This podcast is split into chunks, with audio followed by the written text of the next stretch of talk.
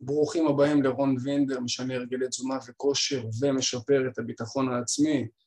היום אני רוצה לארח תזונאי קליני ששמו בישראל הוא ניר שניידר, מאמן וספורטאי עבר, בעלים של קליניקה לתזונת ספורט, מעביר קורסים לתזונת ספורט, ויש לו גם פודקאסט מדברים תזונה וספורט, יחד עם רוני זיידנבאום. הרבה ספורט יש לנו פה, אתה אומר. לגמרי, הלאה רון. אהלן, מה שלומך, ניר, הכל בסדר? מצוין, כן, תודה, תודה שאתה מארח אותי. תודה רבה שאתה, שהגעת, ובאמת נתת פרקטיקה ועוד דרך לאנשים, כי, תשמע, המספרים הולכים וגדלים בארץ מבחינת השמנה. נכון, נכון, למרות שיש הרבה מאוד מודעות, והמודעות עולה, אבל אם כך, עדיין הפיתויים קיימים, ואני חושב שהמספרים הם לא לטובתנו. זאת אומרת, אה, יש הרבה עבודה, אוקיי? זה לאו דווקא להיות, אתה יודע, חטוב או הכי חזק או הכי זה, אבל אתה צודק שהשמנה וחוסר פעילות וחוסר בריאות נקרא לזה, אה, המספרים גדלים. אה, כן, אבל איך הם גדלים עם כל המודעות? שמים תוויות, אנשים מודעים, יש כל מיני אפליקציות, האקטיב, אה, של כללית, אנשים רצים, אנשים, אתה יודע, מאוד פעילים, גם ב, ב, בטלוויזיה יש פרסומות על פרו ועל חלבונים, ועדיין המספרים ממש רק עולים ועולים. כן, אני חושב שטבע האדם הוא לא להיות כזה פעיל, וטבע האדם הוא דווקא לחפש איך להוריד את העומס ואיך לנוח ולא איך להתאמץ יותר, וכל המצאה טכנולוגית שתחשוב עליה, כל ההמצאות גורמות לנו לזוז פחות ופחות, אז לפעמים זה גם טבע האדם וגם הקדמה גורמת לאנשים לזוז פחות, אם זה שלט של טלוויזיה, אם זה מעליות, אם זה כל המצאה טכנולוגית שהיא, אפילו הליכון, מה שאנשים קוראים trainer או treadmill, אפילו הן גורמות לנו לרוץ, אבל להוציא פחות קלוריות מאשר שנשרוף בחוץ. אז פשוט זה גם טבע האדם בשילוב כזה של נוחות של הקדמה, שאנשים תמיד יעדיפו לזוז פחות, ועל כל זה נוסיף את השפע, שהאוכל, אתה יודע, שהוא לא נגמר ונהיה טעים יותר וגדול יותר ועמוס קלורי יותר, וזה בעוכרינו, זאת אומרת, זה באמת מאוד קשה לשמור על המשקל, כי המלח... לא יודע, מלחמה זה מילה טובה, אבל יש פה איזו התנהלות שהיא באמת ככה מורכבת, היא מורכבת מאוד. אז מודעות לא תספיק, אתה צריך לשנות את הסביבה, את הבית, את התפיסה שלך, גם אם אתה מאוד רוצה, אבל כל הסביבה שלך היא אחרת, זה יהיה עוד יותר קשה. כן, ואתה חושב שאפשר אה, לרדת במשקל, או אפילו לעלות במשקל, בלי תפריט, בלי סיסטם? כן, אני חושב שתפריט הוא כלי אחד. כלי אחד מיני רבים, אני חושב שהוא כלי שיכול לעזור, הוא לא מתאים לכולם. אה, אני חושב שהתחלת לדבר על מודעות ועל ההבנה, אז אני חושב שצריך ללמד את האנשים מבית ספר יסודי וגם בחטיבה ואחרי זה גם בתואר, ללמד אותם את איך אוכלים, איך מתנהלים. Uh, התפריט הוא כלי, הוא כלי, אני לא חושב שהוא כלי בלעדי, אבל אה, אני חושב שלמטפל צריך להיות הרבה כלים. אוקיי, okay, ואם נגיד אה, אדם מגיע אליך ואומר לך, תקשיב ניר, אני רוצה כן לרדת במשקל, לא רוצה עכשיו להתחיל לספור קלוריות, לא בשבילי. איזה כלים יש לך לתת לו? אני עובד בכמה שיטות. אה, דרך אגב, ניטשה אמר משפט מאוד יפה, אין לי אמון בכל בעלי השיטות ואני חומק מהם, הרצון לשיטה מעיד על היעדר יושר. זה אומר שכאילו אם יש לי מישהו שיטה שהוא חושב שהוא המציא אה, את הגלגל והוא יצליח לתפוס את כל האנשים, קטנים, גדולים, גברים, נשים, בשיטה שלו, זה לא יקרה וניטשה אמר את זה מזמן. אי אפשר עם שיטה אחת לטפל בכולם, לא אם זה דרך החיידקים במעי ולא אם זה דרך אה, טיפולים בהשמנה או זריקות, אין דרך אחת. אה, אני אוהב, אוהב לעבוד עם צילומים, אני מודה, אני חושב שלטווח הקצר, לא בטווח הארוך. אנשים מצלמים לי בקליניקה כל מה שהם אוכלים, מצלמים ושולחים לי ברמת הוואטסאפ, לחלק מהאנשים זה מתאים, לחלק מהאנשים תפריט או בנוסף לתפריט, לחלק מהאנשים זה הנחיות לשינוי, זאת אומרת אני לוקח את מה שהם עושים ומשנים, נגיד אני לא יודע מה, אוכל שלוש פעמים בשבוע בחוץ, אז מנסים להוריד את זה לשתיים. מה תקנה בחוץ, אוקיי? זאת אומרת, ממש נקודות לשימו, לשינוי שהן מדידות, משהו שהוא אפשר לכמת אותו, אפשר למדוד אותו, אמ, וזה זה, זה, זה הדברים בגדול, אוקיי? שיכול להיות לך או תפריט, או צילומים, או אה, כלים לשינוי נקודתיים. שאלת איך אנשים יורדים, הם ירדו, אם מדברים שנייה על ירידה, בגדול אם הם אה, ייקחו את ה-X שהם עושים ויעשו פחות. אז את ה-X אפשר לספור בקלוריות, ואת ה-X הזה אפשר לכמת גם בדברים אחרים. זאת אומרת, אם מישהו אוכל סתם 2,000 קלוריות, אבל בלי לספור, נגיד שהוא יודע שזה ה-X שלו. אם הוא יאכל פחות, לאורך זמן, ולא יכניס ממקומות אחרים, ולא יוריד את הפעילות, הוא ירד. השאלה איך גורמים לו לאכול פחות ממה שהוא עושה. זה יכול להיות שיטת נקודות, זה יכול להיות שיטת עיגולים, זה יכול להיות שיטת חישוקים, אבל צריך לגרום לאנשים לאכול איכשהו פחות מה-X שהם רגילים אליו. אוקיי, okay, איך אתה גורם לאנשים לוותר על מה שהם כל כך אהבו עד היום? אתה יודע, לבוא לקחת לבן אדם את הפיתה עם החומוס שהוא אוהב לאכול כל יום, הוא יודע שזה לא טעים, לבוא ולקחת לו את זה, זה דבר שהוא לא פשוט. איך אתה משנה לאנשים את ההרגל? נכון, אני חושב שאני, אתה צודק, אתה צודק, אני חושב שאני לא הולך על המילה כל כך לוותר, אני חושב שאני משקף להם שהוויתור הוא בעצם ניצחון, או הוויתור הוא רווח. ואז אני רואה את זה כרווח, זאת אומרת זה שאני לא אכלתי עכשיו פיתה עם שוקולד, אז הרווחתי, הרווחתי בריאות, הרווחתי משקל יותר תקין, הרווחתי, זאת אומרת אני מנסה להראות לאנשים שהירידה הזאת או השינוי הזה הוא לא ירידה באיכות חיים, רוב האנשים, אתה צודק, תופסים את השינוי הזה כירידה באיכות חיים. לפני זה יכולתי לאכול מה שבא לי, לפני זה ישבתי מול הטלוויזיה, לפני זה היה לי סתם אייפון X, ופתאום לשנות, זה אומר בתפיסה הראשונית, היא לרדת באיכות חיים. ואני מנסה לשקף את זה, שזה לא כך. וככל שמצליחים להבין את זה שיש פה רווח, והם מנצחים ולא מפסידים, אנחנו פשוט משנים את הסיפור מלוותר, מלהפסיד, מלא לצאת או לא לעשות, אלא ל- לרווח. לדעתי זה יכול לעבוד יותר טוב. שתיים, גם להרגיע את הפחדים. הרבה אנשים מפחדים להיות רעבים. זאת אומרת, להסביר להם שזה לא יקרה. זאת אומרת, הם לא יהיו יותר מסכנים, לא יותר רעבים, לא יותר עצובים, לא בהכרח. זאת אומרת, יש הרבה פחדים וסיפורים שאנחנו מספרים לעצמנו בשביל לא להיכנס לתהליך. כן, אבל כשאתה רוצה להגיע לגירעון קלורי ולחיתוך ולרדת במשקל, אז כן מתחיל הרעב. אז זה, קודם כל זה יכול לקרות, אתה יודע, אבל זה כמו שאני הייתי שנים, הייתי שחיין תחרותי וגם לימדתי שנים לשחות ונכון, כמו שאתה גורם למישהו להיכנס למים פעם ראשונה, הוא קצת יירטב, אבל אתה אומר לו, אוקיי, נכנסים לבריכה, זה יהיה אולי קצת קר, זה יהיה קצת רטוב, אתה מכניס אותו לתהליך ואתה לא זורק עליו, קח תפריט של איקס קלוריות ותתמודד. זאת אומרת, אתה כל הזמן מנסה לספר לו מה הולך לקרות בדרך ולא להפחיד אותו ולא ואתה אומר לו, אוקיי, תהיה רעב, תדבר איתי, בוא נשנה, בוא נוסיף, בוא ניקח אוכל שהוא יותר דחוס קלורית, בוא ניקח אוכל שהוא אה, יותר משביע אותך לצורך העניין. אוקיי, יש הרבה דרכים לגרום לתפריט להראות יותר טוב, בלי רעב. אבל כמובן על כל זה תשב איזושהי מוטיבציה, איזשהו כאב, איזה רצון להשתנות, אבל אפשר לרדת במשקל לא בכסח ולא ברעב, זה בוודאות, אחרי 15 שנים אפשר. אבל אני אתן לך אנקדוטה, יש אנשים שעוד לא התחילו תפריט, עוד לא התחילו את התפריט, ואומרים לי, יצאו מהדלת ואומרים אני מרגיש רעב. זאת רק הפחד, כן, רק הפ... הם עוד לא התחילו, עוד לא עבר יום. אז אני אומר, יש פה איזה משהו שאנחנו מספרים לעצמנו באמת מה הולך לקרות, ואם מישהו יש לו פחד ממים, אם הלכנו לכיוון הזה, אז אני יכול להגיד לו שהרבה אנשים טובים, ו... ואתה יכול לספר את הסיפור מצד אחר, אתה יודע שאף אחד פה לא טבע ויהיה קצת רטוב ויהיה קצת קר, אבל אתה תצליח ואתה תדע לשחות וצריך קצת לשנות את הסיפור. אתה צודק שיש פה קצת קושי. עכשיו יכול להיות דיאטת כסח של 500-600 קלוריות במינוס, ויכול להיות של 1,000 קלוריות, ויכול להיות במינוס של 100-200 בגירעון. כן, אתה אומר שאתה מתאים את זה למה שהבן אדם רוצה בשורה התחתונה, כן? למטרה שהוא מגיע אליה. למטרה שהוא מגיע נכון. אליך בשבילה. בדברים שהוא גם אוהב לאכול, זה יותר מרגיע אוקיי? שאתה בונה תפריט למישהו אישית, איתו ביחד. אני, רק פה היו יותר מאלפיים ומשהו אנשים, בכלי, בקופת חולים עבדתי לפני איזה עשר שנים במקביל, בקופת חולים ראיתי כמה אלפים. עד היום אני בונה תפריטים ואני כותב עם כל בן אדם, פגישה ראשונה זה בין שעה לשעה וחצי, וכותב איתו שורה שורה. שורה שורה אני כותב, אין לי טמפלט, אין לי תפריט מוכן, אין לי דברים כאלה. אני כותב עם הבן אדם מה הוא רוצה, הוא רוצה בבוקר לחם, קורנפלקס, לא חשוב, סתם אני אזרוק דברים עכשיו, גרנולה, יוגורט, גם אם תרצה מאפה וזה ייכנס לתפריט וזו הדרך שבחרת, מבחינתי זה בסדר.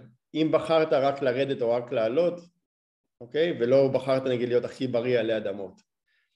אז זה טיפה יותר מרגיע שבן אדם וואלה, מה, אתה מרשה לי ככה וככה? אני לא מרשה, אנחנו עובדים ביחד. האחריות עוברת למטופל, והמטופל הוא המטפל של עצמו. אני רק עוזר לו. יפה, אבל זה שאתה כותב עם המטופל שלך את התפריט זה מצוין, זה באמת לא שמעתי את זה, אבל אתה לא צריך את הזמן שלך לחשב רגע את המקרו, את השומנים, חלבונים רגע, או שאתה עושה את החישובים לפני שהוא מגיע ואז פשוט יושב איתו. אז אני מודה שאחרי 15 שנים אני כבר עושה את זה בראש, ואיתו ביחד, זה גם חוזר על עצמו, אוקיי? זה חוזר על עצמו, אבל אני כן מודה שכשהתחלתי, זה היה 2016, סיימתי ללמוד, אז uh, הייתי יושב אחרי, אחרי המטופל, אחרי שהוא היה הולך, וכותב את זה, ואז שולח לו. בגלל שלא יכולתי לעשות את זה, מה שנקרא אונליין. היום יש גם תוכנות שיכולות לעזור לאנשים לעשות את זה ככה לדיאטנים, למטפלים, יש תוכנות, ואני כבר יודע, כי זה חוזר על עצמו, אם זה לחם, אם זה עוף, אם זה גבינה, אם זה טופו, עדשים, אני כבר די יודע. אני לא יורד לרמת הברזל והאשלגן, אבל במקרו, כמו שאמרת, אני די עושה את זה באונליין, ואם אני צריך משהו ספייש אני אשב אחרי זה, אבל היום זה רץ לי אוטומטית, אבל uh, פעם באמת ישבתי, ישבתי אחרי כל אחד, ישבתי עוד שעה, כתבתי ושלחתי. אוקיי, okay, וכשאתה אומר תוכנות לדיאטנים, מה, יש את התוכנה של הדיאטן הזה, לא? זה נקרא... נכון, יש תוכנית של עמרי פורט, נראה לי נוטרישו, משהו כן, כזה. כן, נוטרישו, כן. יש את צמרת, אני חושב. יש תוכנות, אני מודה שאני לא איש של תוכנות, ואני מעדיף שהשיח יהיה יותר נוכח בקליניקה.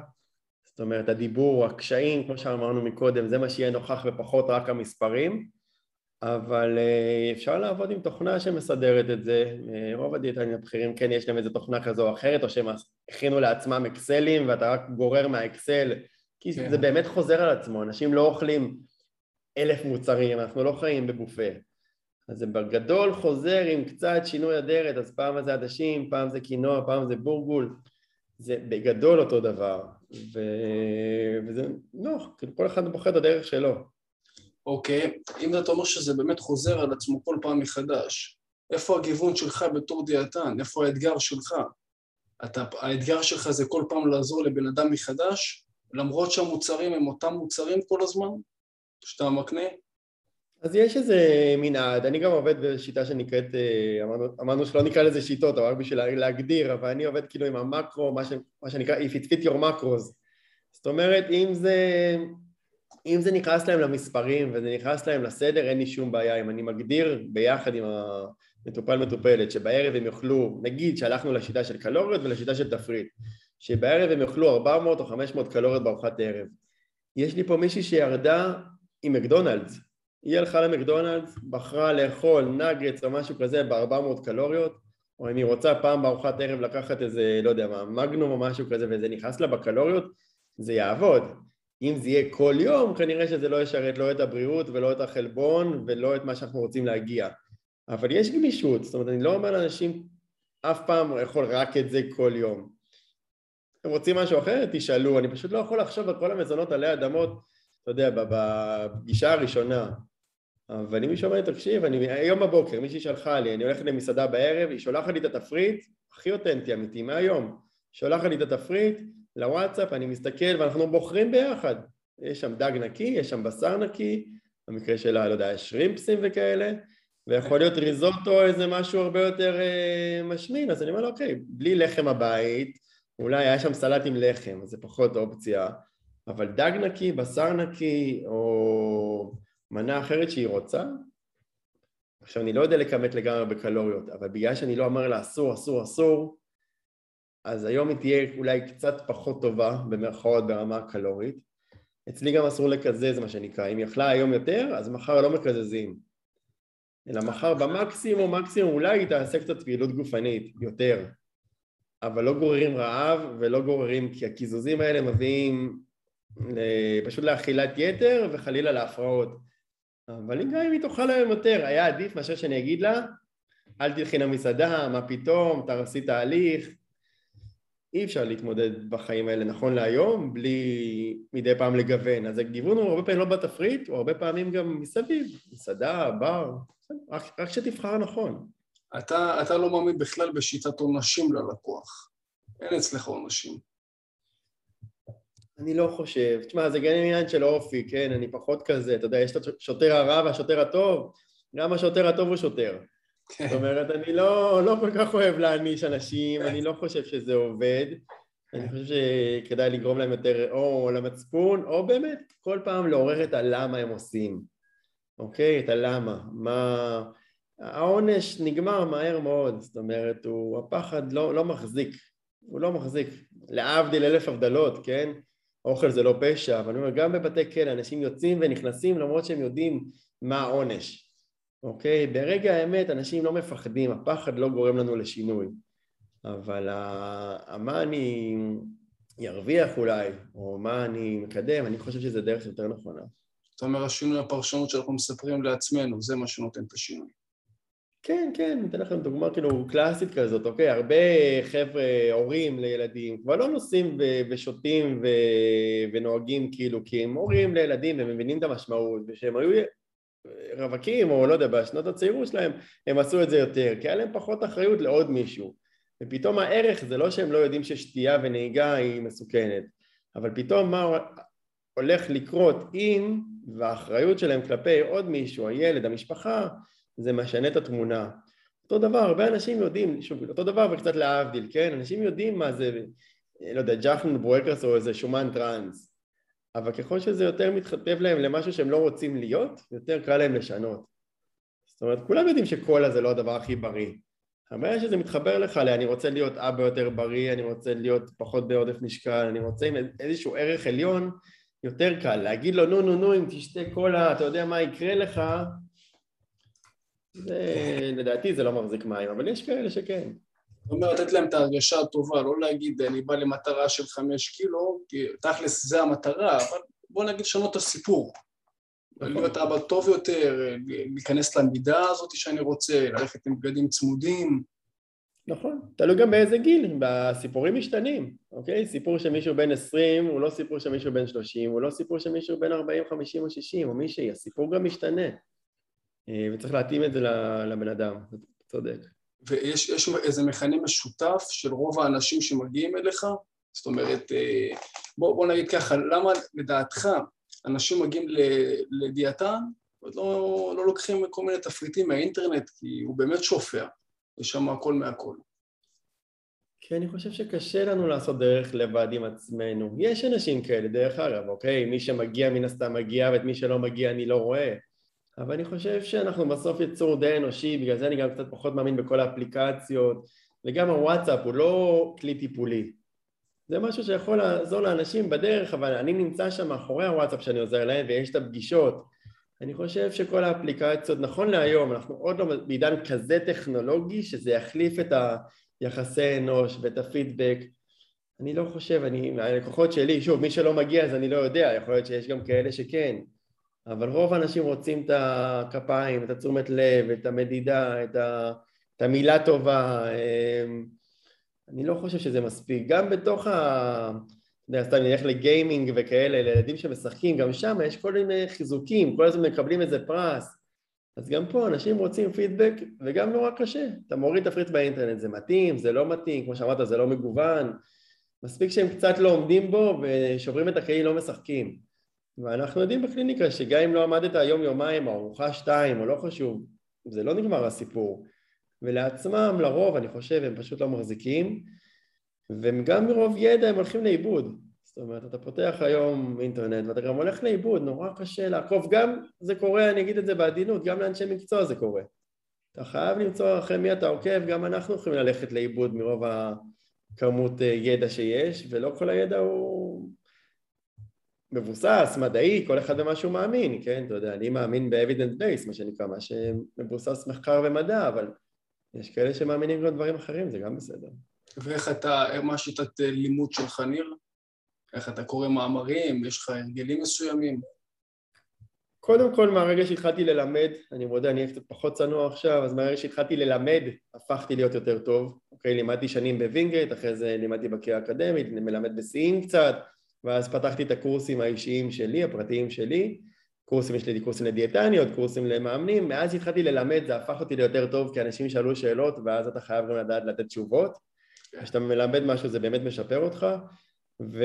ואני קורא, אני מודה שזה מה שאני עוסק בו, לא יודע אם להגיד 24-7 אבל לא רחוק מזה, חוץ מהזמן שאני ישן אני קורא ועוקב אחרי אנשים מסוימים שאני יודע שהם באמת כאילו ב, ברמה, אתה יודע, מדעית וטובה, אם זה אינסטגרם, פייסבוק, מקורות מאוד בודדים.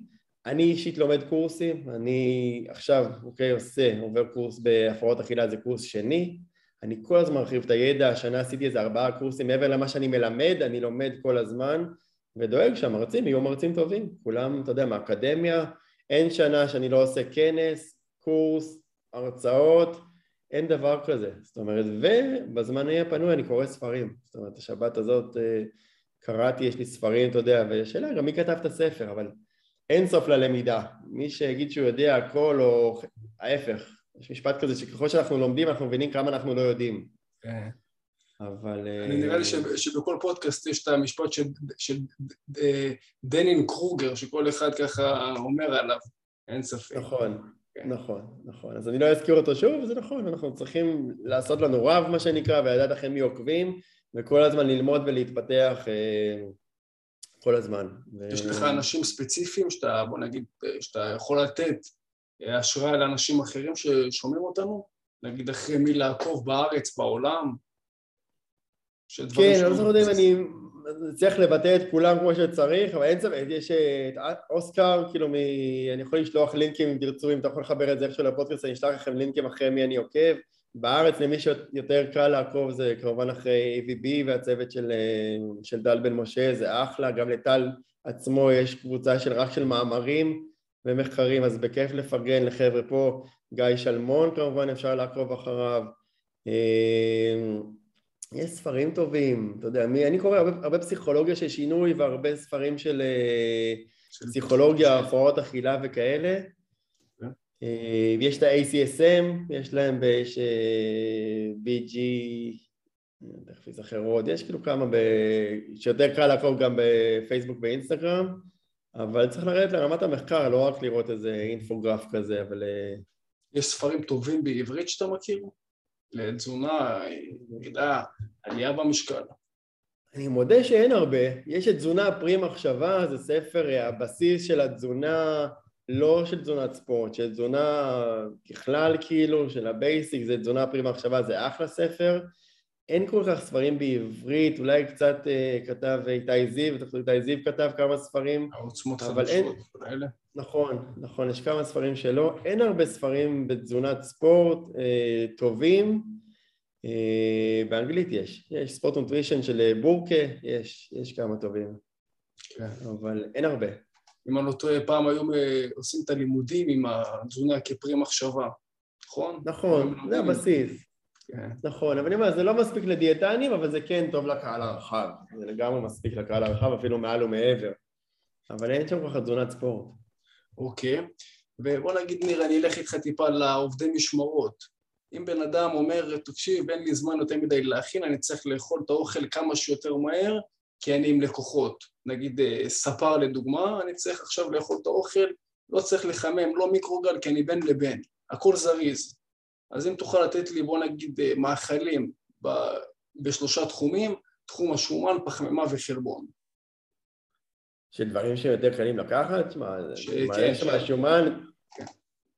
מהשומן, סליחה, אז כמובן כל האגוזים, שקדים, זה משהו שאני גם חי איתו ועליו, אבל זה הכי קל בשומן, כי זה באמת אה, אגוזים, שקדים, טחינה, זה דברים שלא מתקלקלים.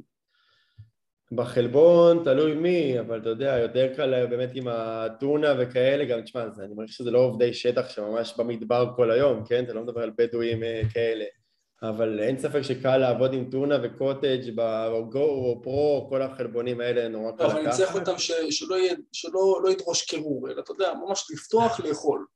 אתה מבין? בקטע כזה. כן, אה, נכון, יש פה עניין גם כלכלי. אני לא חושב שהאוכל בחוץ יהיה יותר זול, אני אומר, זאת אומרת, גם אם תיקח סתם גביע קוטג' וגביע פרו וקופסת טונה, אני לא חושב שזה ירד מ... אתה יודע, מפיתה, פלאפל לשווארמה. ראיתי לפני כמה זמן פה שווארמה כמעט 50 שקל. אני לא חושב ש... שזה ירד ברמה הכלכלית אם אנשים יקנו, גם אם ייקחו שתי טונה ושתי קוטג' זה לא יגיע לפיתה של פלאפל. אה, אבל אני חושב שכריכים זו האופציה הכי טובה, הכי נוחה. דרך אגב, רק בארץ יחסית אוכלים נגיד ארוחת צהריים יותר חמה. אח שלי גר באירופה, באמסטרדם, ובכלל בחו"ל, גם בעיקר אירופה, אוכלים ארוחה יותר קלה בצהריים, אוכלים ארוחה חמה של בשר או דג או עוף או לא יודע, טופו למי שיותר מה... או קטניות מהצמחונות והטבעונות, אוכלים את זה יותר בערב. כן. אני חושב שהאופציה של כריכים היא האופציה הכי טובה שתיתן לך גם את המענה של פחמימה, חלבון ושומן דווקא יותר קל. אגוזים, שקדים, גרעיני דלעת אני אוהב, כאילו ברמת הבריאות. כן, אני חושב שזה אחלה של טיפ אה, להחליף את הארוחת צהריים החמה מהצהריים לערב. כי בדרך כלל אנשים שלומדים, אתה יודע, להתחיל לאכול ארוחה צמה, ארוחה חמה בצהריים, זה מתחיל לעייף אותך באיזשהו שלב. אתה אוכל פחמימות, אתה יודע, עם האינסולין שם הכל עולה ואתה מתחיל להיות, אה, המלטונין מתחיל להשתחרר, ההורמון השינה. נכון, אני מסכים שהארוחות צהריים הן כבדות, אוקיי, ו- ולפעמים מפילות אנשים, אני לא חושב, בכוונה לא הלכתי לסלט, לסלטים, כי אני חושב שזה אוכל שהוא יחסית קל מדי, והוא לא בסוף משביע, בטח גבר, אבל גם הרבה נשים, זה לא מספיק, ואני חושב שמה שאנחנו אומרים לעצמנו אחרי זה, זה אכלתי סלט, אכלתי רק סלט, אז אחרי זה יש איזה תוספת, בגלל שיום מה אכלתי, אבל כל היום אכלתי רק סלט, ואז עושים איזשהו אה, פיצוי כזה. אז אני חושב שכריכים זו אופציה שאנשים לדעתי סתם חוששים מזה, וגם נשים וגם גברים וגם סטודנטיות לצורך העניין יכולות לאכול אחלה, אחלה כריך שהוא ב-X קלוריות והוא משביע והוא לא מפיל כמו שאמרת ברמת ההורמונים, אז אני חושב שזו אופציה טובה. אה, וכלכלית אני מודה שאני לא... לא כל כך במרכאות מרחם עליהם, כי אני חושב שהאופציות האחרות, אתה יודע, אם אנחנו היינו קונים בקפיטריה וקונים כאלה, אני חושב שזה תמיד יהיה יותר יקר. אז אוכל שתביא מהבית, גם אם הוא טיפה יותר, בוא, זה לא שמישהו קנה עכשיו, אה, אתה יודע, איזה, לא יודע מה, אוכל, אה, כן, קוויאר, אתה יודע, אז אני אומר, בגדול, אני לא חושב שכלכלית, אני מבין שאוכל זה דבר יקר, כן? אני לא, אני חי פה במדינה הזאת, אבל אני חושב שבעיה שאנשים קונים בחוץ זה תמיד יהיה, כל אייס קפה יהיה, לא יודע מה, לא קונה את זה, אבל נראה לי 10, 15, 20 שקלים בקהל. כן, וגם יותר סוכר יש שם. זה עובד זה שרק מוסיפים שם כל מיני חומרי טעם, שיהיה לך יותר טעים בפה, כן? נכון, אז אני חושב ש... צריך לחשוב על הכיס של המטופל או המטופלת, אבל אני חושב שבלונגרן, אם יאכלו יותר מסודר ובריא וגם יקנו משהו שהוא זה, זה, זה יחסוך להם בעתיד. כן. לא מת על... אני, אני לא יודע אם משכת לשם, אבל אני לא מת על האבקות והגיינרים וכאלה, רק אם זה תוסף נקודתי למישהו שבאמת צריך, אבל אני לא חושב שאלה תחליפים לצהריים או לערב כתחליף, זה תוסף כתוסף, אבל אה, אפשר לנהל את זה יופי. אני חושב שהקושי הגדול הוא באמת לדעת שצריך לנהל את זה כמו שמכינים שיעורים, או כמו שמכינים את התיק, או כמו שמתלבשים, או כמו ששמים חולצה מכופתרת מגועצת. אני חושב שגם אוכל צריך להיות מסודר, שלשם הלכת, כן? כאילו בוא נראה איך אוכלים בחוץ יותר בריא ומסודר, ולא להגיד יש לי אשראי, יהיה בסדר. זאת אומרת, כמו שיש לי אשראי, אבל אני עדיין יוצא עם חולצה ולא קונה חולצה בדרך, אז אותו, אז אותו דבר אני חושב שאנשים צריכים להביא את האוכל ולפעם ולקנות, אבל uh, בדיוק כמו שלא אמרתם, אני אתקלח בדרך או אני אגייס את החולצה שלי בדרך. כן. אוקיי. למרות שיש כאלה שמתגלחים, יש כאלה שמתגלחים בדרך, באוטו. כן, זה נורא. בתוך הרמזור, כן. מנצלים את הזמן יותר טוב, כן, יש הרבה דברים שאנשים עושים ברמזור שם, כן. כן. זה גברים, נשים מתאפרות לפעמים. כן, אנשים, אתה יודע, רק לבוא ולנצל את הזמן, אתה יודע, לבוא ולעשות את הדברים כמה שאפשר, אין ספק. ואם אנחנו באמת יורדים טיפה יותר לפרקטיקה של אם תוכל לתת למאזינים שלוש טיפים להתנהלות תזונתית נכונה. בוא נגיד אם זה להכין לפני, בוא נגיד דוגמאות מהקליניקה שאתה נותן בדרך כלל לאנשים. נגעת בנקודה חשובה שזה באמת להכין לפני ולהתכונן. אוקיי? שזה יהיה באמת יותר ככה, שאני החלטתי, אני אתן לך דוגמה, רצית דוגמאות, אני אתן לך דוגמה, יש לי עכשיו מטופלת שהיא רופאה אה, במדיקה לצורך העניין, ואז היא אומרת לי, תראה מה יש פה לארוחת אה, ביניים, היה להם שם איזה ישיבת צוות, ואז הביאו כריכים, ויום למחרת הביאו בורקסים ופירות, אמרתי לה, גם אם זה פירות וירקות, אני מעדיף שלא תיקחי ולא תאכלי, לא בגלל שזה רע, ויכול להיות שהכריך שהיה שם הוא גם טוב, אלא בגלל שאת אוכלת כי לא תכננת. רק בגלל שזרקו עלייך עכשיו במרכאות לחם או בורקס או משהו, את לוקחת, אם אמרת היום בבוקר, אני הולכת היום ואני אוכל בישיבה כי יש ככה וככה, סבבה. אבל אם את אוכלת בגלל שזה שם, זה סיפור אחר. וזו התנהלות שאני יותר אוהב אותה. אין בעיה לאכול פירות וירקות אם תכננתי, אבל רק הנה אתן עוד איזה דוגמה, לא יודע, לפני כמה זמן הייתי במוסך, ובמוסך פתאום היה שם כזה אוכל, אתה יודע, כריכים וכל מיני דברים כאלה. אני לא חושב שאנשים צריכים להתפתות רק בגלל שזה שם.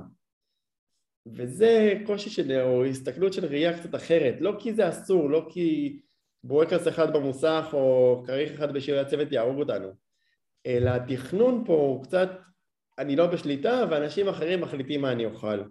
אז תכנון זה דבר אחד, אני מאוד קשוח בשומן, עוד טיפ, אני מאוד קשוח בשמן, שומן, מטוגן, רטבים, אני חושב שזה משהו שאנשים לא שמים לב וזה בורח להם, זה בעיקר באוכל בחוץ, אני הרבה יותר קשוח בשמן ושומן, אה, גם רואים את זה במחקרים שעוקבים אחרי מה יותר נמכר בשנים האחרונות, אז דווקא יש, כמו שאמרת, יש יותר מודעות, אז דווקא רמות הסוכר וכמויות הסוכר יחסית הן נשארות, הן לא עולות, הן יחסית נשארות, אבל כמות השמן והרטבים היא נוסקת, ואני חושב ששם יש הרבה עבודה לעשות ואין דבר יותר משמין משמן בעולם. לא שהוא לא בריא, חלק מהשמן הוא בריא, אבל אני חושב שאנשים מגזימים ברטבים, וגם אם אוכלים סושי או המבורגר זה יכול להיות עם טריאקי, עם מיונזים, או יכול להיות, אתה יודע, תפוח אדמה לעומת צ'יפס, השמן והרטבים שם מסתתר.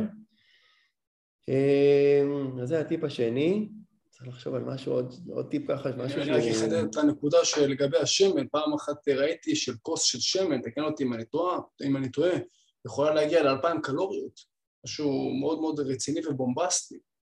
כן, 100 מיליליטר של שמן 880 קלוריות, כוס אה, ב-200 אה, מיליליטר, או תלוי בכוס, כן, אבל כוס כן. נגיד של 200 מיליליטר, כן, זה בין באזור של 1,800 משהו כזה, אין דבר יותר משמין משמן בעולם, לא היה ולא יהיה, אוקיי? כאילו חוץ מאורניום מאושר ונפט, ש... אבל דברים שאכילים, שהבן אדם יכול לעכל, אנחנו יכולים לעכל הרי פחמימה, חלבון ושומן.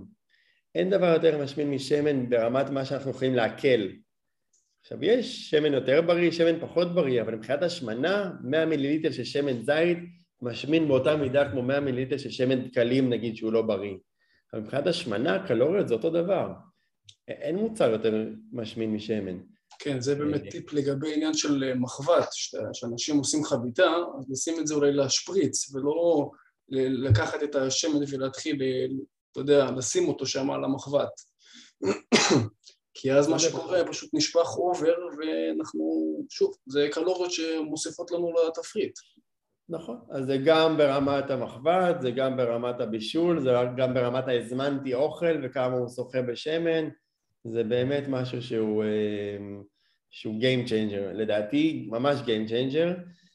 אה, אני אוהב לדבר על הניט, הטיפ השלישי אני חושב שאנשים עושים כזה הכל או כלום, הניט זה הפעילות גופנית שהיא לא ספורט מה שנקרא, כמה הם זזים ביום, אני חושב שזה סופר חשוב שאנשים יבינו שזה באמת לא מיתוס וכל צעד שהם זזים הוא נספר ואני המון יוצא באמצע היום, עושה סיבוב חוזר, עושה סיבוב חוזר ואפילו אם זה ככה, עם חולצה מכופתרת ועם נעלי, אה, לא יודע מה, עבודה, אני חושב שהסיפור הזה של לזוז מעבר לספורט, זאת אומרת דווקא אני פחות מחשיב את הספורט, אלא אם כן הוא באמת ספורט יותר, אתה יודע, לא יודע, שמתמידים, שעה, שעתיים במשך כאילו כל יום או כל כמה ימים, אני חושב שאנשים צריכים להבין שהתזוזות הן דרמטיות, בריאותית, ובמצטבר ריבית דריבית גם קלורית. אני רואה הרבה אנשים שחוזרים נגיד מחו"ל ישבו, לא יודע, במטוס, שעה, שעתיים, ארבע, עשר, ואז יורדים ויש מדרגות נאות, או יש דרגנוע כזה, או מיני...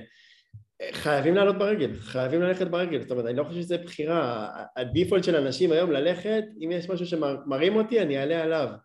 אני חושב שזו תפיסה שחייבת להשתנות, ובאמת מי שאין לו חלילה מוגבלות או נכות, חייב להבין שהוא לא עולה במדרגות כי הוא, כאילו, הוא לא עולה במדרגות הנאות, ב... אלא אם כן באמת קרה משהו. זה מבחינתי, כמה שזה, פה אני קיצוני, אני חושב שזה ממש חשוב שאנשים יבינו שהם צריכים לזוז והם לא מפסידים אם הם חנו את הרכב רחוק. לא הפסדת, הרווחת, אמרו לי אין פה חניה, בסדר, אז שני, הלכת שני רחובות, מה קרה? ותמיד, זה רווח. כן, ותמיד בחיי חניה שתי רחובות ליד. תמיד יהיה. סבבה. נכון, מה רע? זה רווח, ברגע שמשנים את השיח לרווח ולא להפסד, אז זה קל לחשוב ככה.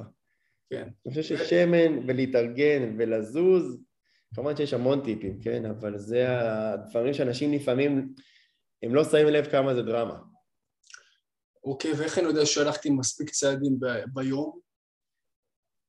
אז פעם היה איזה כלל אצבע של עשרת אלפים צעדים ביום, אני חושב שגם קצת יורדים ממנו, אני חושב שזה גם יעד בתור אחד שעוקב אחרי, באמת, זה כבר אלפים לצורך העניין, זה לא יעד שהוא כל כך ישים. גם אני שאני על זה ואני עוקב אחרי מה הצעדים, זה לא יעד כל כך ישים, יש מעט מאוד אנשים שמצליחים לעשות עשרת אלפים ממוצע, לא יום כן יום לא, ממוצע מעט מאוד. אני מעריך שזה צריך להיות בערך באזור של לפחות ששת אלפים, ואדם פעיל יהיה בין שמונה לתשע, שמונת אלפים, תשעת אלפים צעדים, אדם שהולך פחות מחמשת אלפים ממוצע ביום, בהכללה אני אומר, זה אדם לא פעיל, ויש כאלה, יש הרבה שהולכים אלפיים, שלושת אלפים, אני פה, יש לי אה, סוכרתי, טייפ 1 בקליניקה, שזה לא התמחות שלי, אבל, אבל יש מדי פעם, ואתה רואה שבאמת אין איפה להוריד לו באוכל, הוא אוכל סבבה, אבל הוא זז אלפיים צעדים ביום. אלפיים צעדים ביום מבחינתי זה באמת משול לבית אבות, אני חושב שיש מוסדות גריאטרים וכאלה שהולכים יותר מאלפיים ביום ואנשים צריכים להבין את זה, זאת אומרת האלף, אלפיים, שלושת אלפים ביום זו, והיום קל, קל לנהל את הכל מהבית, אתה יודע, עם הטלפון, עם ההזמנות, עם המקלחת והשירותים, נורא קל לא לצאת גם ימים שלמים מהבית. ללכת על אלף, אלפיים, שלושת אלפים, מבחינתי משול אה, ממש מקום של אה, שיקום. כן, אבל יש אנשים שאתה יודע, לא כל כך רוצים ללכת. זה לא בשבילם. אני בטוח שיש לך כאלה בקליניקה, אולי, אתה יודע, אנשים שרוצים לעלות במאסה, או דברים כאלה, שעכשיו ללכת, אתה יודע, זה פוגע להם בתהליך. או שמלכתחילה הם אה, אומרים, תשמע, אני פחות בן אדם של הליכות, לא אוהב את זה, אני, אין לי בעיה לאכול פחות. אתה עדיין תתעקש איתו, תשמע, תלך חמשת אלפים אה, צעדים, או שתלך איתו בראש. אני, אני לא אתעקש עם אף אחד כמעט, יש לי את העקרונות שלי, סליחה, יש לי את העקרונות שלי, אבל uh, יש לי את הקווים האדומים שלי, אבל אני לא אתעקש עם אנשים בבסיס הטיפול שלי. אני לא חושב שלהתחיל על ככה, אתה יודע, לדברים כאלה שאולי נקודתיים הם לא כאלה דרמטיים. בטח למישהו שבמאסה, שרוצה לעלות עכשיו, אז אני לא חושב שזה קריטי כמה צעדים הוא ילך. אבל uh, לרוב האנשים אני חושב שזה טיפ נכון של שינוי תפיסה. אני לא עכשיו אעקוב אחריהם ברמת אם זה 4,900 או 5,100. אבל בשינוי תפיסה אני אנסה להסביר להם, אבל בטח שמי שזה לא מתאים לו וכרגע רוצה להוסיף קלוריות או לא אוהב ללכת, אז שוב, זה, אני מאמין ב-touch and go, לא ללחוץ וללחוץ. יש את החוק השני של ניוטון, שאומר שכמה שאני אלחץ על צד אחד, הצד השני ילחץ את אותו לחץ כלפיי. כן. אז אני לא חושב שזה נכון ללחוץ על אנשים, כי כשאתה לוחץ עליהם הם מתחילים בהתנגדות וללחוץ חזרה. אבל לפעמים ה-touch and go, לזרוק איזה משהו לאוויר, לרמוז להם, יש לי פה מטופלים של חודשים ושנים, אתה רואה, הנה תקופה שהוא הולך יותר, תקופה שהוא הולך פחות, אבל זה חשוב שאני עדיין יזמזם את זה בעדינות, בטח לא כל מפגש, אבל uh, זה תלוי בן אדם, לא בכוח, בכוח לא נשיג שום דבר, שום דבר, כאילו, זה לא... אוקיי, ויש לך איזה קהל יעד ספציפי שאתה עובד איתו? בקליניקה אתה מכוון לאיזה סוג, סוג אחד, יש כמה סוגים של קהלי יעד שאתה עובד? יש לי קהלים מן הסתם, יש לי קהלים, הרבה באים לירידה במשקל, כולם מתאמנים ברמה כזו או אחרת, מהליכות עד ספורטאים תחרותיים. יש לי הרבה מאוד בני נוער, אוקיי? גם נערים, גם נערות, אה, מהספורט התחרותי הישגי, והרבה גילאי נגיד 20 או 30 צפונה שרוצים ככה לרדת, ו... במשקל, להתחתב מה שנקרא, יש לי גם מסה, אבל, אבל, אבל זה הקהל, זאת אומרת אני אגיד גם, נגיד מה לא, אני לא עובד עם ילדים צעירים נגיד פחות מגיל עשר, אני לא עובד עם, אתה יודע, עם מחלות יותר מדי מסובכות של גסטרו וכאלה, בסוף זה קליניקה לתזונת ספורט מגיל ההתבגרות, נקרא, לא יודע, 12, 13 צפונה, עד גילאי, היו גם 70-80 פה, אבל זה לא מז'וריטי, זה לא הרוב, כולם מתאמנים, כולם רוצים לשפר את הבריאות, הרבה עם עודף משקל אה, וקצת הפרעות אכילה. יש לי הפרעות אכילה, לא הרבה, תלוי באיזה שלב הם בהפרעות, אבל זה משהו שאני לאט לאט מתמחה בו יותר. אה, גם כי זה מדבר אליי וגם כי זה לפעמים קצת משיק, התחומים האלה של בסוף לתת להם טיפול ורפואה טובה, מה שנקרא, וטיפול ראוי, ולא לעשות הפרעות, כי זה במרכאות קצת קל לקחת מישהו שהוא צעיר או צעירה ולגרום להם להתחטף בטירוף ולגרום להם להפרעה שייקח להם הרבה זמן לצאת. אז ככל שאתה יודע יותר, אתה גם מונע מאנשים להידרדר להפרעות האלה. אבל יש פה, יש פה חבר'ה שעושים מסה. תשמע, אני לא מכין לתחרויות, אוקיי? כאילו על פיתוח גוף וכאלה, שזה נראה לי התחום שלך ככה יותר. אני לא מכין ברמה הזאת, אבל um, בטח ספורט תחרותי, הישגי, שחייה, ג'ודו, כדורסל, כדורגל. שבוע היה פה, שבוע שעבר היה פה נער בן 16 מטר 97. אני מטר 91, אתה מבין כמה הוא ענק וכמה הוא עדיין, אם, אה, אתה יודע, צריך להעלות את הברזל וצריך להעלות את המסה, וזה כיף לעבוד איתם. הוא נכנס איפה שהדלת, שמת לו ספוגים שם, שלא ייתקע. בקושי, בקושי. אה, בסדר, זה נדיר, אין הרבה ישראלים. אה, אני גדלתי בכיתת כדורסל, שחייה וכדורסל, אבל אין הרבה נערים ונושקים לשני מטר, זה נדיר כן, בארץ. באמת, אה, בן 16 עוד, אה, באמת עד 120 מה נקרא. כן, אוקיי, ויש דיאטה, אה, דיאטה שאתה רואה שהיא במכנה משותף אצל רוב האנשים אצלך? נגיד, אם יש דיאטה שהיא נמצאת אצל רוב האנשים, כמו ים תיכונית, קטוגנית, אתה רואה שזה די חוזר על עצמו? עם מה אני מעדיף לה, או עם מה הם באים? עם מה, עם אתה יוצא איתם, בשורה התחתונה, okay. אתה יודע, אתה okay. כן. סוגר איתם על איזה דיאטה מסוימת, הרוב זה מאוזנת, הרוב זה קטוגנית, מה, אם אתה מחלק לי את זה מבחינת אה, מספרים? כן, הבנתי. אני חושב שהרוב זה לגמרי דיאטה מאוזנת, הים תיכונית, אתה יודע, יותר כזה הבסיס, מה שהם אוהבים זה לגמרי הסטנדרט פה. פה ושם יש קצת צום לסירוגין, קצת אה, אה, פלאו, קטוגני יש, טבעונות יש פה, יש, יש לא מעט טבעונים, צמחוניים, אבל uh, אני לא, משנה, אני לא מנסה לשנות אותה. אם מישהו בא ורוצה ללכת לכיוון הקטוגני, שוב, זה לא הרוב פה, גם צריך להבין שזה אוכלוסיות די קטנות. כמה שבסוף יש הרבה רעש סביב הפלאו, הקטוגני או הטבעונות, ואני מכבד כל אחד בדרך שלו, זה אוכלוסיות יחסית מצומצמות, יחסית קטנות, אה, וזה לא הרוב. יש איזה נטייה לחשוב שאתה יודע, שקבוצות כאלה שיש להן הרבה גם כוח והרבה השפעה והרבה say, הם, הם הרוב. זה לא הרוב, ו... וגם הם באים והולכים, כאילו יש הרבה, ש... יש כמה שנשארים שם לאורך זמן, אבל הרבה עושים בדרך, ניסו קטוגנים, ניסו טבעונות, ניסו פלאו, ניסו כזה, אני אלך איתם, אבל אני אלך לכיוון, אפרופו אמרנו קרבים זוהרים, או קרבים אדומים, או קרבים כאלה שלא עוברים בקליניקה, אז גם אם זה יהיה קטוגני, או אם זה יהיה טבעונות, אז זה לא יהיה עכשיו כל היום רק סויה, או כל היום עכשיו רק שומן, או כל היום רק בייקון, זאת אומרת, אני לא אביא מישהו לחיטוב עם בייקון רק אם זה עובד, זאת אומרת, סתם זרקתי, אוקיי? או עם שמן שאני לא מאמין בו, רק כי זה עובד לו. אותו דבר עם טבעונות, אני לא אתן למישהו לאכול תפריט רק עם סתם אורז ובמבה ואוראו, כי זה גם טבעוני, וקולה, ואני כאילו במרכאות יחתום על התפריט הזה, והוא יגיע לתוצאות, אז לא, כאילו, אני לא אכתוב למישהו קולה ובמבה כל היום, כאילו, אין בעיה שתהיה במבה בתפריט, אבל זה קו אדום כזה שאני לא אלך עם מישהו רק עם ג'אנק. כן, זה בוא נגיד אם, אם אדם מגיע אליך עם אמונות, אני חושב שהעניין שאתה תוכל לשנות אותו הוא מאוד קשה. אתה יודע, אמונה של בן אדם מראש זה, זה דבר שהוא לא פשוט לשינוי. אז אתה פשוט זורם עם זה, מה שהוא מגיע אליך אתה זורם איתו. נכון, אני לא מנסה לשנות אנשים, אני מנסה, סליחה רגע, לא מנסה לשנות אנשים, בטח לא את האידיאולוגיה שלהם. כן, זה דבר שהוא לא פשוט. עצם זה שהם באו, ברוב המקרים, ברוב המקרים, עצם זה שהם באו, הם לא באו בשביל להשוויץ. פעם ב- מגיע איזה מישהו כזה, אתה יודע, במרכאות בא להשוויץ, שהכל בסדר וזה וכאלה. אבל לרוב הם באו מסיבה כלשהי, וצריך להבין מה הסיבה שהם באו. גם אם מישהו בא עם אידיאולוגיה ועקרונות, הוא עדיין היה מוכן, זה לא קופת חולים, הוא עדיין היה מוכן לבוא, לנסוע, לשלם, להקשיב, לדבר פה איזה שעה פלוס, אז יש איזו סיבה שהוא בא, והיה צריך עם פינצטה להבין למה הוא בא, ואיך אתה עוזר לו, לא איך אתה עכשיו מדכא אותו, או איך אתה נגיד שולל לו את הגישה. גם אם הוא נורא מבסוט מהטבעונות או מהחטוגני, הוא הגיע מסיבה כלשהי, ושם צריך לגעת, ואחרי שיהיה מספיק אמון, יכול להיות שאפשר עוד לעבוד על דברים אחרים, אבל בטח לא בפעם הראשונה. כן, אוקיי. ולמה שתכלס לקוח יבוא אליך, אתה יודע, כתזונאי, כבן אדם שלמד, ולא לאיזו אושיית אינסטגרם עם, עם, עם קוביות, שיכול להגיד, שמע, אני גם יכול לעשות לך אותה עבודה. מה שהוא יודע, אני גם יודע.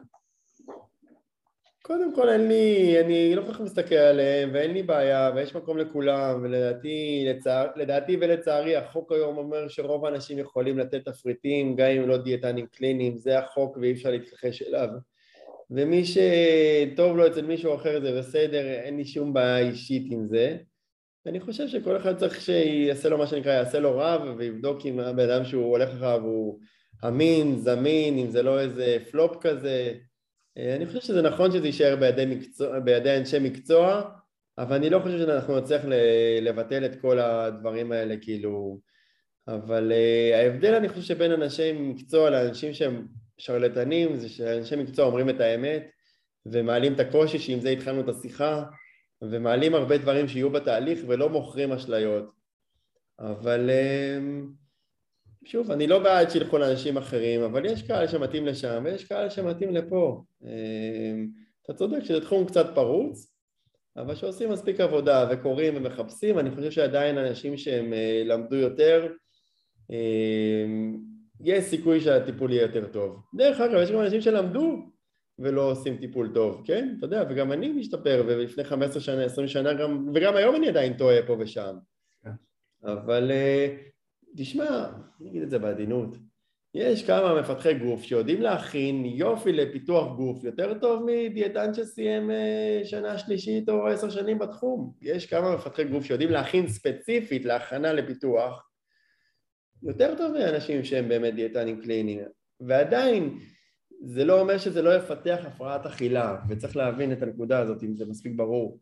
יכול להיות שאותו איש, אה, לא יודע, נגיד שאנחנו מדברים עליו, לא חשוב, באמת לא חשוב מי, הביא את אותו בן אדם לנצח בפיתוח גוף וזאת הייתה המטרה השאלה אם בדרך הוא לא גרם לעוד בעיות?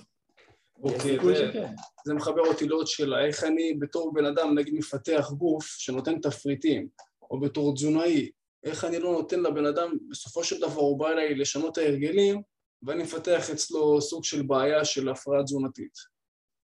נכון, אתה... איך, איך אני לא עושה את זה? מה אני צריך לעשות כדי לא לעשות את זה? תראה, אז בגלל שאתה לומד ואתה ככה, אתה יודע, לומד את עולם התזונה ואתה תהיה עם תואר בתזונה, אז אה, לאט לאט יעלו נקודות, אה, קווים זוהרים וקווים אדומים ש...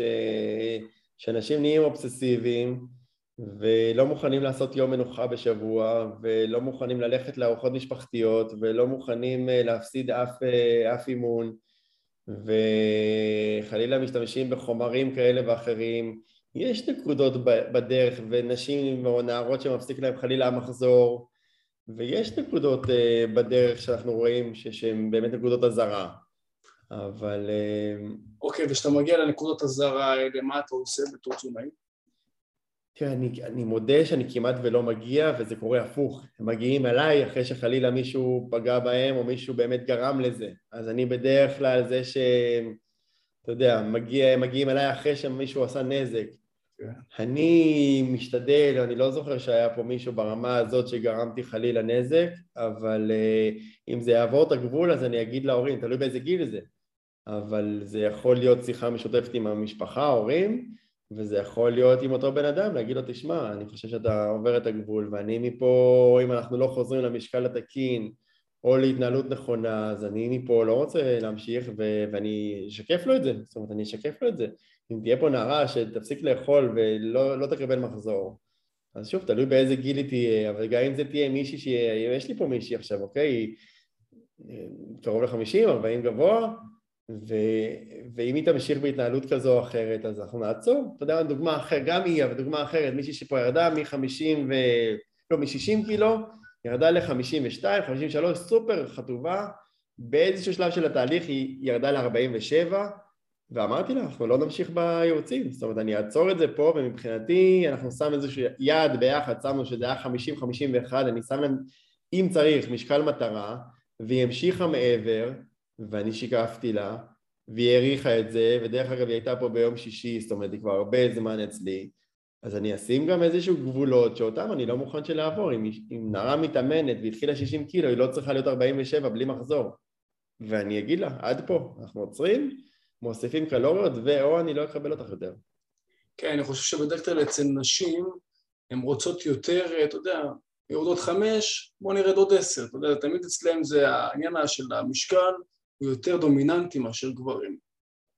נכון, ואנחנו צריכים כמטפלים, כן. נכון, כמטפלים אנחנו צריכים לשים קו אדום, אם זה הווסת לצורך העניין, ואם זה המשקל, ואם זה האובססיה, ו- וזה נכון, לא תמיד צריך, אה, צריך לדעת, התפקיד של מאמן או תזונאי, כל אחד מה- מהכיוון שלו, הוא לדעת גם לעודד, אבל גם לעצור וגם להגיד מתי יום מנוחה ומתי היום מורידים עומס, מתי עושים דילואוד, זה גם התפקיד של המאמן, אוקיי? או שוב, לחלופין תזונאי, תפקיד זה לא רק לכתוב תפריט, ממש לא, אלא להגיד, אוקיי, פה אנחנו טובים, פה עברנו את הגבול, פה תיסע ותהנה ותחזור, נדייק את זה. אתה אומר, אם אנחנו חוזרים לבת בגיל הבגרות, אם היא לא מקבלת מחזור כל חודש, זה באמת אה, נקודת, אה, נקודה אדומה. חד משמעית. אם זה מפסיק, אם זה הפסיק או לא זה, זה נקודה, כן. למה? אבל זה חייב להיות ממש בול על החודש? לא, לא, לא, לא. אני אומר, אם זה היה סדיר וזה מתחיל לגמגם, אז משהו פה לא תקין. זה לא חייב, זה אף... גם אלה שזה סדיר זה לא תמיד בול על ה... אבל זה צריך להיות, זה חלק מה...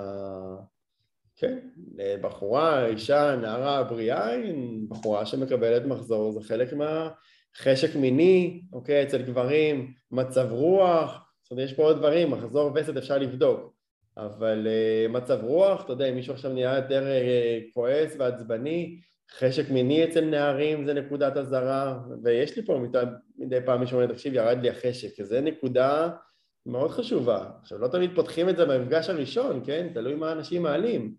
אבל אה, כן, תפקוד מיני, חשק מיני, בסוף הורמוני המין במשפט הם עובדים בין היתר על שומנים ואם אין מספיק שומן בגוף או מספיק אה, שומנים בתפריט זה שני דברים שונים, אתה יכול להיות עם אחוז שומן נמוך ואתה יכול להיות בלי מספיק שמן בתפריט או שומן בתפריט ואנחנו צריכים, אה, אתה יודע, חיוניות מה שנקרא, מה זה חיוניות? זה גם מצב רוח וגם אה, הבסיס שלנו ברמת הפירמידה של מאסלו זה גם להיות עם חשק ותפקוד מיני, אני לא אומר כמה ולמה ואיך, כן, אבל אנחנו צריכים להיות חיוניים.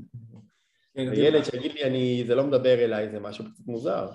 כן, ויש איזה, אה, בוא נגיד, דבר מינימום של שומן, אתה יודע, שומן מינימום שצריך ברוב התפריטים, אם זה גברים ונשים, מספר שבוא נגיד אסור לרדת ממנו, מתחת ממנו? ב... אתה מדבר באחוזים או בקלוריות? לא, לא, מדבר איתך נגיד בגרם, נגיד גרם שומן.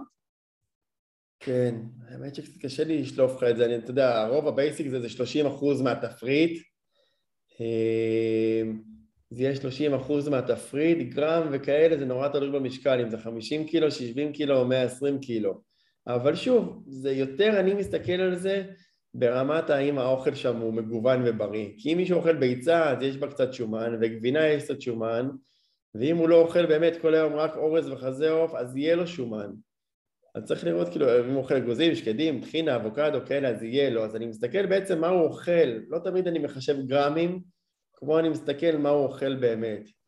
ולפי זה אני רואה אם יש בתפריט או אין בתפריט, אבל זה יקרה במקרים מאוד קיצוניים שיותר בהפרעות, כן, הלכנו לכיוון של הפרעות, אבל ברוב המקרים זה לא כל כך נפוץ שזה קורה. זה... אבל זה יכול להיות מהכיוון השני, של אחוז שומן נמוך בגלל שהם לא אוכלים אוכלות מספיק קלוריות, זה כן. כן, אוקיי, ובאמת ככה לסיום סיומת, לחידוד, בוא נגיד אם יש לך טיפ אה, ככה, אתה יודע, חוצב לבבות לבן אדם שרוצה לרדת במשקל, משהו שאתה יודע, שהוא לא תאכל פחות, משהו ככה, אתה יודע, קצת אה, יותר אה, אקזוטי כזה, שרוב האנשים אולי לא מכירים. אז, כמו שאמרתי, אני חושב שהסיפור הזה של, של הניץ, של הפעילות שהיא לא ספורט, אני חושב שהוא כן Game Changer, אם מצליחים להתמיד בו. דיברנו קצת על השומן, טיפ שאנשים לא מכירים. שאלה זה, אתה יודע, אני חושב שהרבה דברים יודעים. אני חושב שיש פה משהו פסיכולוגי של להזכיר את ה-reason why, למה אנשים עושים את זה, אוקיי? כמו זה צריך להיות בבסיס השינוי, ה-reason why, הסיבה הזאת, למה אתה עושה את הדבר הזה, ואני חושב שה...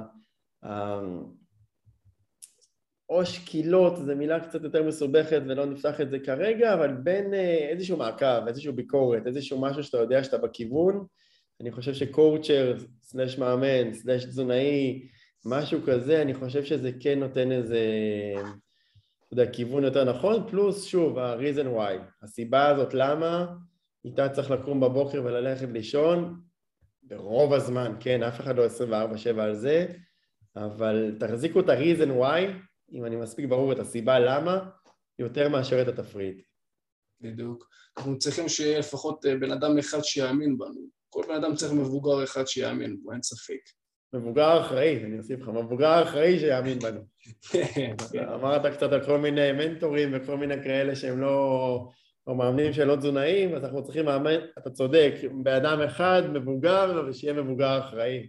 מבוגר אחראי שיודע לשים את הסטופים, שיודע להגיד איפה הנקודות אדומות, מה לעשות, מה לא לעשות, ואז התהליך באמת יהיה פורה וישרת את המטרות של הבן אדם שמגיע, אין ספק, אין ספק ניר. ובאמת, אם רוצים ליצור איתך קשר, ככה, איפה אפשר להשיג אותך? היום הכי פשוט, תודה ותודה על החשיפה. אה, היום הכי פשוט בעולם, ניר שניידר בגוגל, פשוט מוצאים, אם זה הקורסים שיש לי גם קורס דיגיטלי שאנשים לומדים בזמנם הפנוי, פשוט נכנסים לקורס ולומדים הכל על תזונה, אוקיי? חיתור ומסה ופסיכולוגיה של שינוי ותוספים, יש קורס דיגיטלי, יש קורסים פרונטליים וכמובן אה, בקליניקה פשוט ניר שניידר בגוגל, הטלפון שלי שם, פייסבוק, אינסטגרם, וגם אה, מוזמנים לפודקאסט שלי, למדברים תזונה וספורט, ככה זה נקרא, מדברים תזונה וספורט, אה, בשמחה. מצוין, ויש תאריך לקורס פרונטלי הקרוב? הקורס ממש, לא יודע מתי הפודקאסט הזה יעלה, לא יודע אם נספיק, כי הקורס ממש נפתח יום, יום ראשון לצורך העניין, נפתח ביום חמישי הקרוב. שאנחנו ממש... ביום חמישי הקרוב זה תאריך יוצא 21 לאוקטובר, כן? נכון, 21 זה הקורס הקרוב. אה, למרות שאפשר גם להצטרף, אה, ככה מי שמפספס שיעור יכול להצטרף כי זה חלק מוקלט, אה, אבל כל כמה חודשים נפתחים הקורסים, והקורס הדיגיטלי זה קורס שבניתי במשך שנה שלמה. בניתי קורס שכל אחד יכול ללמוד תזונה בקצב שלו, בזמן שלו, זה כמעט 40 שיעורים של בין 5 דקות ל-19 דקות, מקבלים תעודה בסוף, אז שאלת על ספרים ומאיפה ללמוד, אז אני שם מנגיש בקורס את כל החומר, באמת מונגש, כולל המצגות, כולל הקלטות, אה, עד שיהיו ספרים טובים. אתה אומר שאתה המבוגר האחראי לאנשים. משתדל, לא יודע הכל, אבל משתדל ללמוד ולהפרות אנשים, אבל uh, כולנו אנשים, בסוף גם טועים, אבל משתדלים שלא. בסדר גמור, ניר, תודה רבה, באמת על הזמן שפינית. אה, ולך, צופה, מאזין, אם אתה רוצה לקבל 11 סודות לחיטוב שאסור לך לפספס, יש לך כאן למטה את הלינק, וניר, באמת שיהיה לנו שבוע מצוין, שבוע של עשייה, ומי ייתן ורק תמריא כמה שיותר גבוה. אלוף, תודה רון, תודה על הריאיון, אין על מה, בכיף. תודה למאזינים. ביי ביי. ביי ביי.